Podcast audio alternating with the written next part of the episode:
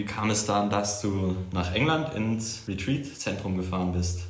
Ich habe dann studiert, habe in Saarbrücken BWL studiert, habe dann ein paar Jahre in Köln im Marketing gearbeitet bei verschiedenen äh, Firmen, in der Marketingagentur und bei anderen Firmen und äh, bin dann immer, immer mehr auf Retreat gefahren, habe immer mehr gemerkt, äh, dass das eigentlich was ist, wo ich mit, mich tiefer mit beschäftigen äh, will.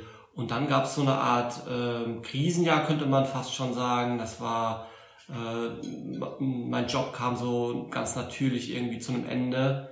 Äh, ich hatte da auch keine Lust, äh, weiter Karriere äh, zu machen. Eine Beziehung, äh, damalige Beziehung ging zu Ende. Ein, zwei Freunde sind weggezogen aus Köln und ich merkte so, jetzt ist äh, der Zeitpunkt, auch mein Leben irgendwie radikal umzustellen. Mhm. Und hatte dann vor ein Jahr eine Art Sabbatical zu machen, die Welt zu bereisen, verschiedene buddhistische Gruppen mir anzugucken. Und ein Freund von mir sagte, na, fang doch an in Patmaloka. Patmaloka ist dieses Retreatzentrum, der Name dieses Retreatzentrums, wo ich dann gelandet bin. Und äh, der Plan war eigentlich für drei Monate dort äh, mitzuhelfen, im Garten mitzukochen, einfach so äh, auszuhelfen. Und aus den drei Monaten wurden dann so siebeneinhalb Jahre. Äh, also oh. zuerst wurden es sechs Monate und dann dachte naja, ist doch eigentlich ganz, ganz super hier. Dann wurde ein Jahr draus und äh, drei Jahre und auf einmal waren siebeneinhalb Jahre rum.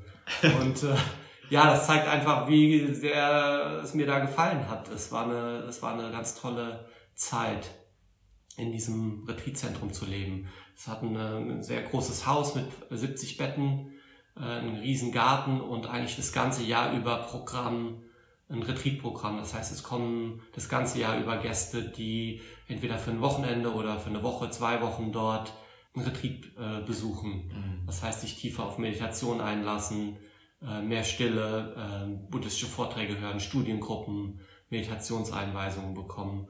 Und wir lebten einfach so als, wir waren so 14, 15 Leute. Ich meine, das Retreat gibt, das Zentrum gibt's immer noch. Äh, ich sollte nicht in der Vergangenheit reden, aber äh, als ich da war, wir waren so 15 äh, und äh, wir haben das betrieben. Das heißt, es gab einen Koch, es gab einen Gärtner, es gab einen Hausmeister, es gab jemand, der sich um die Webseite gekümmert hat, die Finanzen, es gab ein Retreat-Team, die äh, Retreats geleitet haben.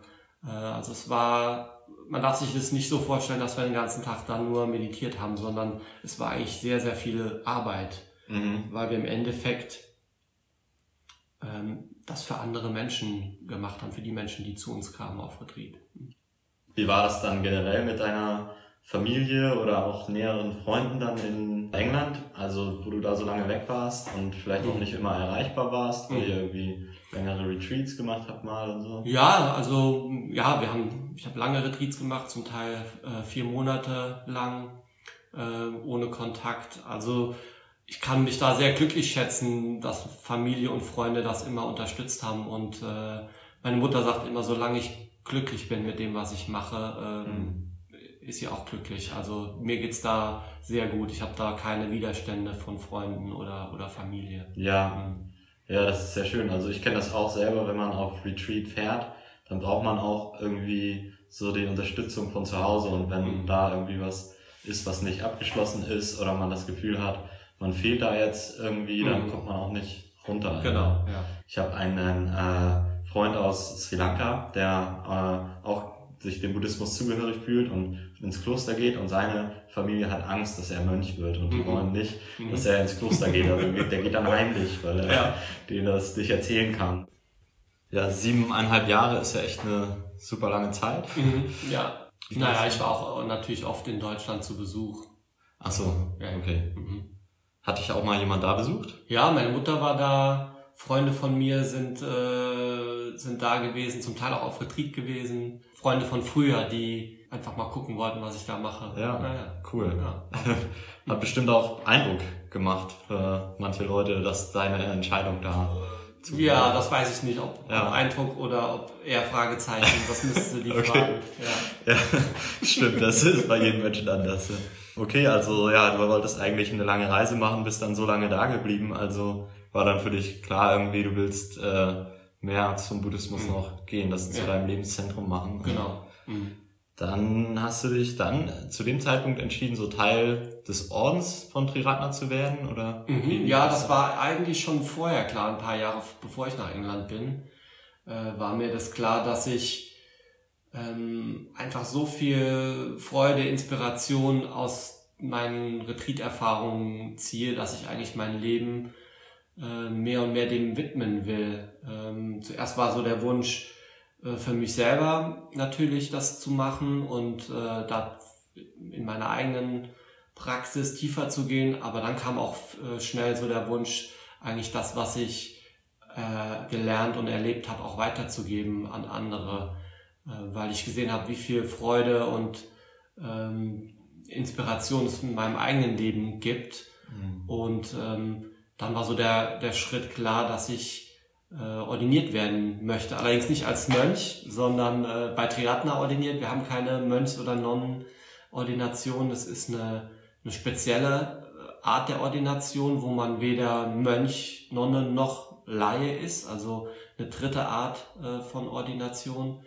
Ähm, und ja, das war dann irgendwie ganz klar für mich, dass ich das machen will. Das hat dann äh, von dem Zeitpunkt, wo ich dann um Ordination gebeten habe, noch vier, fünf Jahre gedauert, bis ich dann ordiniert wurde. Also mhm. das war dann ein langjähriger Trainingsprozess ähm, mit vielen Retreats und äh, genau. Ist äh, dieser Prozess bei jedem gleich lang, der ordiniert werden möchte? Der ist unterschiedlich lang, je nachdem, äh, wie viel Zeit man äh, investieren kann, je nachdem auch, ähm, in was für Umständen äh, man lebt. Also wenn man Familie hat und äh, einen Beruf hat und Verpflichtungen hat, auch finanzieller Art und vielleicht nur ein, zwei Wochen im Jahr mal auf Retreat gehen kann, dauert es natürlich länger, als wenn jemand sagt, ey, ich kann fünf, sechs, zehn Wochen mhm. im Jahr auf Retreat, was natürlich die wenigsten können. Mhm. Mhm. Gibt es da irgendwelche Voraussetzungen oder so, was man erfüllen muss, um in den Orden aufgenommen zu werden? Na, Voraussetzungen in diesem klassischen Sinne nicht. Ist, bei Triatna ist es so, dass man eine Person finden muss, die schon seit zehn Jahren, mindestens zehn Jahren im, im Orden ist. Äh, wir nennen die Person äh, Präzeptor. Und dieser Präzeptor, ähm, der entscheidet letztendlich, ob er dich ordiniert hm. äh, oder nicht. Oder hm. besser gesagt, wann er dich ordiniert. Okay. also es ist eine sehr persönliche Sache. Sehr persönliche Sache, ja. Mhm. Und was bedeutet das dann, Teil des Ordens zu sein? Also man gibt es weiter, wie du gesagt hast, was man daraus gezogen hat? Ja, nicht unbedingt. Teil des Ordens zu sein bedeutet im Endeffekt, dass man sich entschieden hat, die Lehre des Buddhas in das Zentrum seines Lebens zu stellen, äh, dass man sich entschieden hat, äh, was wir im Buddhismus Zufluchtnahme nennen, also dass man Zuflucht zum Buddha nimmt, ähm, mhm. dass man sagt, okay, ähm, der Buddha ist als Ideal das Ideal, was ich in meinem Leben anstreben möchte. Und all die anderen Dinge, die man so anstreben kann, äh, sind nur sekundär. Mhm. Also es ist wirklich ein klares Commitment, äh, den Buddha, seine Lehre und seine Gemeinschaft äh, in, in das Zentrum des eigenen Lebens zu stellen. Ähm, genau. Und ob man dann im Endeffekt äh, anderen Meditation unterrichtet oder Vorträge hält oder auch nicht oder äh, eher viel in Einzelklausuren, äh, Einzelretreats sich begibt, das ist jedem selbst überlassen. Also ah, okay. ja, Ordensmitglied bedeutet nicht, äh, jetzt bin ich sozusagen leer befugt. Mhm. Äh, das kann jeder machen, wie, er, wie es für ihn richtig ist sich da entscheiden, ja. wie der eigene Weg genau, genau. aussehen soll. Ja, ja. Für die meisten Ordensmitglieder ist es nach ein paar Jahren so, dass sie äh, den Wunsch verspüren, das, was sie selbst bekommen haben, weiterzugeben. Mhm. Das ist ganz natürlich, eine ganz natürliche Entwicklung. Aber es ist nicht bei allen so. Mhm. War das dann auch eine deiner Motivationen, hier nach Berlin dann zu kommen, nach den siebeneinhalb Jahren? Oder wie hat sich das dann... Ach, das war einfach auch wieder äh, so, dass die Zeit in England zu Ende kam. Äh, ich habe das so innerlich irgendwie auch gespürt und äh, eine neue Phase... Ähm, eine neue Phase anstand, wo ich noch nicht wusste, was ist die neue Phase. Und ein Freund von mir, Amogaratna, der hier vor mir Vorsitzender war im Zentrum hier, der sagte, ja, komm doch nach Berlin.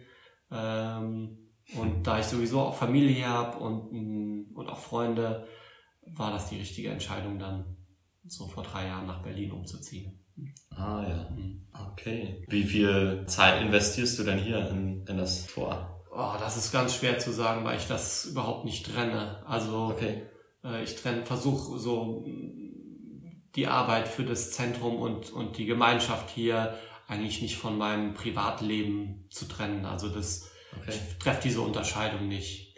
Ähm, vieles, was ich mache hier im Zentrum, ist natürlich auch mich mit Leuten treffen, äh, in Austausch gehen. Ähm, das würde ich jetzt nicht als Arbeit bezeichnen. Das ist einfach das, was ich mit meinem Leben machen will. Okay. Und äh, von daher kann ich dir das gar nicht so genau sagen. Vielleicht die reine Administrationsarbeit, die ich so habe, sind vielleicht so 15, 20 Stunden die Woche. Das ist ja schon auch ein ganz ordentliches Stück. Und mm, ja. Steht das auch irgendwie da mal im Konflikt? Also du gehst wahrscheinlich auch irgendwie noch arbeiten. Ich glaube, du bist Yogalehrer und äh, hast dann hier noch administrative Tätigkeiten, leitest Kurse oder machst, ja, organisierst was und mhm. Ähm, hast ja auch noch deine eigene Meditationspraxis. Mm, mm. Wie kriegst du das denn alles unter einen Hut? Na, ich versuche, ähm, also das mit dem Yoga äh, ist, nimmt nur einen relativ kleinen Teil an, ein im Moment. Also ich bin hauptsächlich hier im Zentrum tätig, werde auch hier äh, äh, finanziell unterstützt dafür. Äh, hauptsächlich für diese administrative Arbeit. Ähm, und ähm, ja, also ich, wie gesagt, ich versuche das nicht so zu trennen. Ich versuche mhm. auch Praxis, eine formale Praxis, wenn man sagt, so ich setze mich hin zur Meditation, das versuche ich nicht zu trennen von äh, dem Leben, das ich außerhalb der Meditation führe. Also äh, ich versuche äh, freundlicher zu sein, ich versuche äh, anderen Menschen, mir anderer Menschen gewahr zu sein, ich versuche ähm, den Buddha, mich an den Buddha zu erinnern, ich versuche äh, Vergänglichkeit zu reflektieren und ob ich jetzt auf dem äh, Meditationskissen sitze oder im Alltag, im sogenannten Alltag bin, ähm, ich versuche diese, diese Unterscheidung nicht zu, zu stark zu machen. Mhm. Äh, von daher gibt es sicherlich Zeiten in meinem Leben, wo ich mehr meditiere, vor allem wenn ich auf Retreat bin. Mhm. Und dann gibt es aber auch Wochen, zum Beispiel die letzte Woche auch, wo ich äh, weniger meditiere, vielleicht nur einmal am Tag, weil die äußeren Umstände einfach so sind, dass von mir andere Dinge gefordert sind. Mhm. Also go with the flow. Go with the flow.